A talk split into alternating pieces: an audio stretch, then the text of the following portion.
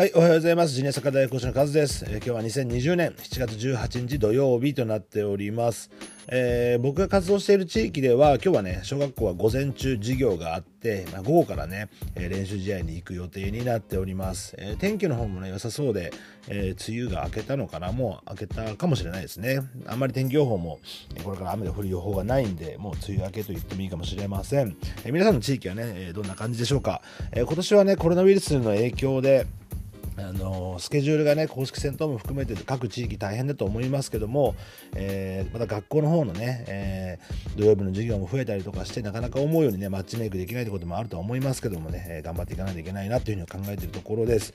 え、今日はどういったテーマで話そうかなと思ってるんですけども、え選手に変化を起こすきっかけを作るのがねサッカーコーチの役割じゃないかっていうことをねちょっと考えていたんでそれについてねお話ししたいと思います。今回はねちょっと僕自身ハッとしてあ俺は今まで何やってたんだとかね俺は何を彼のね何を見ていたんだっていうふうにちょっと自分がね猛反省したエピソードがあったんで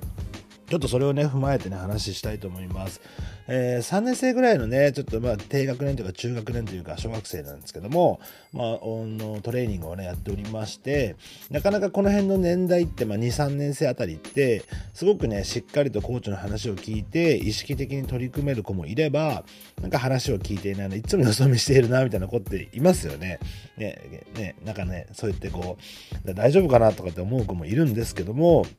この間ね、この間ちょっと本当に自分自身もね、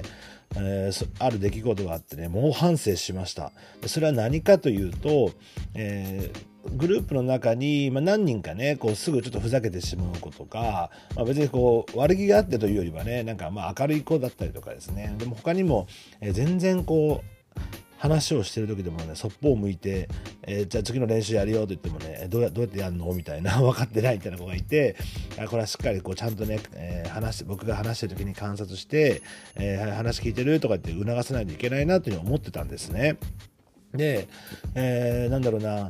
それが一転して変化が起きたっていう話なんですけども、えー、何が起きたかというと、まあちょっとね、あの、練習の時に、まあ僕ちょっとリフティングとかをね、5分ぐらい練習の中で入れるんですね。まあボールフィーリングですよね。いろんなとこ使って、えー、やるようにと。で、その中で、まあな、なんだろうな、ボーリフトアップっていうんですかね、ボールをこう地面に置いてある状態からこう足でグッと上げたり挟んであげたりしますよね。リフトアップって言いますかね、あれね。わかんないですけど。で、まあそれ、手を使わずにね、ちゃんとボール落ちたら足で持ち上げなさいみたいなこと言ってて、その、いつも、えー、なんだろうな話を聞いていないっていうかね集中力が散漫な子がですね足に挟んでこうクッとえ背中側ね、後方からクッと上げて、リフティングをちょちょんとやったんですね。それを見た時に、あ、うまいなって、あ、ここ、こんなことできるようになったんだなというふうに思った、思ったんで、本当に偶然ね、その子に、えー、みんな、みんなにね、ちょっとハイストップって言ってね、みんなちょっと見てって言って、その子にちょっと今のやってくれるって言って、あの、やってもらったんですね。こんな感じ、こういう、こういうやり方もあるよみたいな感じで見せたんですね、みんなの前で。いつもは、え、話を聞いていない、え、なんかよそ見をしている、なんか練習の集中力もないみたいなね、子だったんですけど、それをね、えー、あ、今の良かったね、ちょっとみんなにね、それ、その技見せてくれるって言ってね、みんなにこう注目させてやってもらったと。そしたら、その日に、急にね、なんか目の色が変わったんですよね。えー、練習中も、コーチこれでいいですかとかね、こんな感じですかとか言い出したりとか、なんかね、えー、やっぱり違いました。で、えー、その日はね他のコーチでもねにもちょっとアシスタント入ってもらったんですけども確かになんかちょっと違いましたよね今日みたいなね感じがあって、えー、これって結局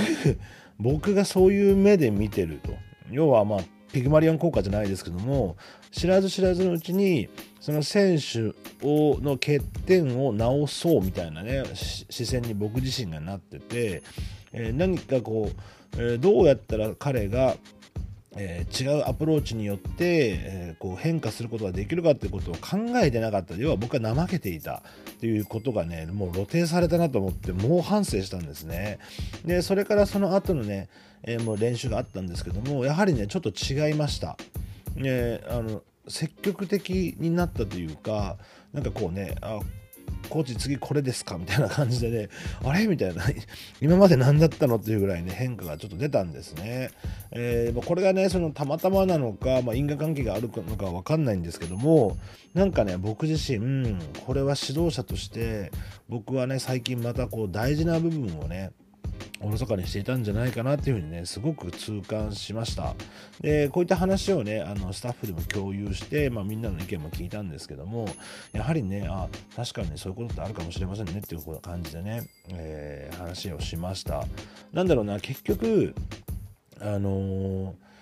まあそういう目で見ているとかコーチの思い込みっていうのもあるんですけどもやはりなんかこう手を変え品を変えじゃないですけどやっぱりアプローチがいるのかなっていうふうにね思います。で僕自身もなんだろうなそういった経験が今までなかったわけじゃないのに忘れてる。な、えー、やっぱり指導を長くやってる上でついね忘れてしまってる部分っていうのはあるんですね。あもっと本来自分はもっとこういう風にやったらうまくいくって思ってたのになんとなくね、えー、違う方向に自分が進んでしまったりとかいうこともあります、えー、今日の朝ね Facebook の方にも書いたんですけどもえー、あの皆さんあれありません？あの小学生でもっと選手同士でねピッチの中で自分たちで声かけ合ってや自分たちでやれるようになってほしいなとか思うことありますよね。それも僕も過去に経験したことなんですけども、えー、ちょっとね Facebook 見てほしいんですけどもまあそこに書いてます。で10年ほど前10年78年ほど前かな。その時にその当時はねアンダー126年生担当したんですけどもその時にね僕ももっと子供たちがね自主的に自分たちで声を掛け合ってねもうチームを盛り上げてやれるようなチームになってほしいなと思ってやってたんですけどもその時にねやっぱりこうコミュニケーションとか、えみんなの前でこう言葉を発するってことが大事だなと思ってたんで、えー、以前ねちょっと動画でもやったんですけども、まあ、あの褒めるフリーズコーチングというたどり着いたついたんですね。どういうことかというと当時僕は選手の言葉を引き出そうと思ってなんかトレーニングしてる時にビビッとこうフリーズしてねあ今のはこうなんでそっちにパス出したの？みたいな。で、いや、こうですみたいな。で、えー、他にいい方法なかったみたいなね。こう要は、えー、選手のミスに対してフリーズして指摘するって、まあ、これ一般的ですよね。JFA でもやるような一般的な方法をとってたんですね。そうするとね、だんだんだんだん選手がね、もう何も言わなくなるんですよね。要は、フリーズされた時っていうのはもう選手たちっていうのはあこれは絶対ダメ出しされるっていうふうにね思うから要は結局失敗したことミスに対して何か言わなくちゃいけないって結構苦痛ですよね。反省しなさいみたいな感じになっちゃいますよね。そうじゃなくて僕はちょっと変えてみて選手がいいプレーをした時にフリーズするっていう風に変えたんですね。そうすると何が起きるかというとビビッとフリーズしてあ今逆サイドに例えばサイドチェンジねうまくいったよねって何を考えてたの？とか言うと最初はねなんかあれダメ出されるのかなっていう雰囲気なんですけどもだんだんそれを繰り返していくとね選手があのあこれコーチ褒めてくれるんだっていうのを思ってねあ今のはここがこうだったんで逆サイドに展開しましたみたいに言うんですね。そそれを僕がみんなの前で素晴らしい考えだねとかね、あ、いい考えだね、確かに今こうなったからそっちを選んだっていうのは多分、多分というか、すごくね、良かったよ。って言ってあげるんですね。そうすると、え次フリーズした時に、他の選手がフリーズした時にも、あ、自分がやったプレー良かったんだと思ってね、なんでそうやってプレーしたか教えてくれるみたいに言うとね、えー、選手がね、ハキハキとこう答えるようになったんですね。で、それを繰り返していくと、みんなやっぱりこう、嬉しいじゃないですか。あの、あいいプレーで、こうみんなの前でちょっと得意げにね、いや、今、今の僕のプレーはこうですよ、みたいなこと言えるみたいなね、そういう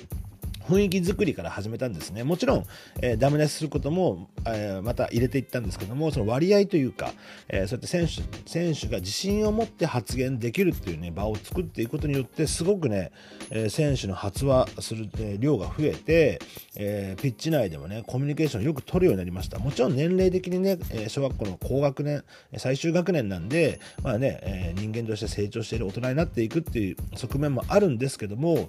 僕はね、なんかね、そのやり方方はねなんかそのチームにとってねすごくしっくりきたなというふうに思いました。で結局結局そのまあ別にフリーズしてダメ出しをすることは悪いことではないですしフリーズして褒めることがいいとかっていうわけではないんですけど僕らコーチっていうのはそうやっていろんなこうアプローチを試しながら選手たちのパフォーマンスをね上げていかないといけないってことがあります。なのでもし僕がフリーズしてダメ出しをすることによって選手の発話量が増えてチームのコミュニケーションがね円滑になってねチームワークが高めればそれはその方法で合ってると思うんですけどもそういった狙いがあるのにそれができないってことはねアプローチを変える方法変えるえー、ことはね必要かなというふに思います。なので僕らっていうのはいつも言うみたいに知識をたくさん持つんですけどもどのツールを使ってね選手を育てていくか選手にねアプローチして働きかけていくかっていうところはねよくよくね、え、ピッチに立たないとねわからない部分ですし選手のキャラクターとかねチームの置かれてる状態クラブのコンセプトによってもね変わるところなんで、えー、僕らはね、まあ、多くの引き出しを持つこととやっぱりね、えー、目の前の選手にね一番適した方法をねその引き出しの中から引っ張ってくるっていう作業がねすごく大事かなというふうに思いました。